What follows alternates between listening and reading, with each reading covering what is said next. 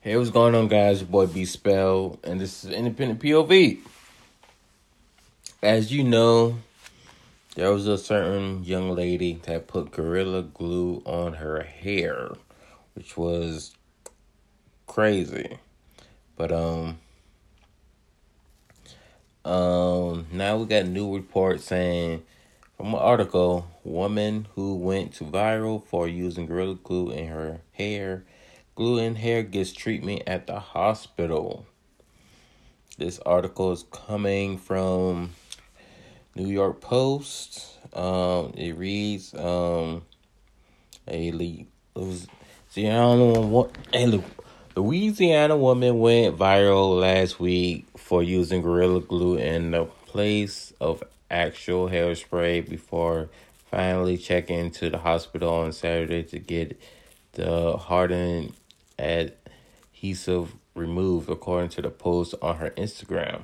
The woman, identified in the news rep- reports as uh, Tessica Brown, posted on February 4th that her hair had been stuck in place for a month after she ran out of her usual hair product and opted to use the extra strong super glue instead. Look, my hair it doesn't move. You hear what I'm telling you? It don't move, she said in the original video. I washed my hair 15 times. It don't move. On Saturday, on, on Saturday, Brown posted two photos. One herself sprawled out a hospital bed and another of the emergency emergency room entrance to Saint Bernard Parish Hospital in Charlotte, Louisiana. Her decision to seek medical treatment came after three days of crowdsourcing potential solutions, including from the maker of Gorilla Glue. The company told TMZ that Brown would use rubbing alcohol on her head, but warned that if it had actually been in place for a month, it was likely fractured at the roots. And wow. Ugh, guys, we gotta do better.